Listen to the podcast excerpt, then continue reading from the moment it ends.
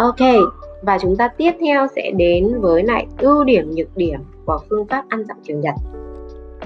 Mình biết đây là cái phương pháp được rất là nhiều mẹ ưa chuộng, bởi vì nó trung gian, nó không tốn quá là nhiều công sức. Thế thì ưu điểm ở đây là gì? Khi các mẹ cho các bạn ấy ăn theo cái phương pháp kiểu Nhật, đó là những cái món ăn được để riêng ra từng đĩa một như người lớn mình ăn ấy ạ. Rau để riêng, cháo để riêng, đồ ăn để riêng. Và khi mà con ăn riêng như vậy thì cái việc mà cảm nhận đồ ăn hoàn toàn nó đều nguyên vẹn. Ăn mùi mướp như nào con vẫn nhớ. Thậm chí là bữa sau khi con nhìn thấy mướp, con rất là thích thú, bởi vì mướp ăn cái vị nó thơm nhào ngọt như sao, nó đã được đi vào trong não bộ của trẻ rồi. Và hôm sau trẻ chỉ cần nhìn thấy hoặc ngửi thấy là trẻ đã biết là cái món này mình đã được ăn và mình rất là thích.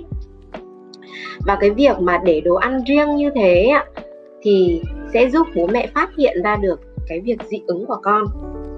Trong cái nguyên tắc của cái phương pháp ăn dặm kiểu Nhật này thì có một cái cách là test dị ứng ạ. Ví dụ như là con ăn cà rốt thì con sẽ duy trì ăn 2 đến 3 ngày liên tục để xem cái phản ứng của con ăn như thế nào. Nếu sau 2 đến 3 ngày mà con ăn không có vấn đề gì thì đó là một tín hiệu vui ạ.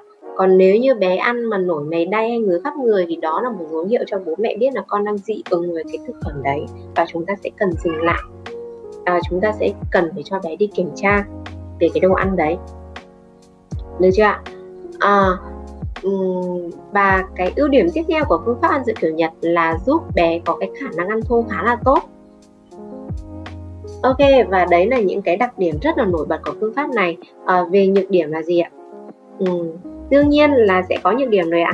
Nhược điểm của phương pháp này là khi bé ăn, bởi vì bé ăn lượng thô tốt hơn phương pháp truyền thống, nên cái khả năng mà con tăng cân sẽ không được bằng phương pháp truyền thống ạ.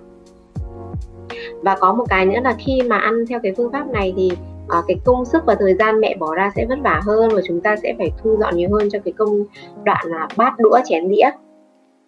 Nhưng mà mình nghĩ là trong cái thời gian dịch bệnh như này thì hoàn toàn các mẹ đều có thời gian để có thể làm việc đấy mà, đúng không?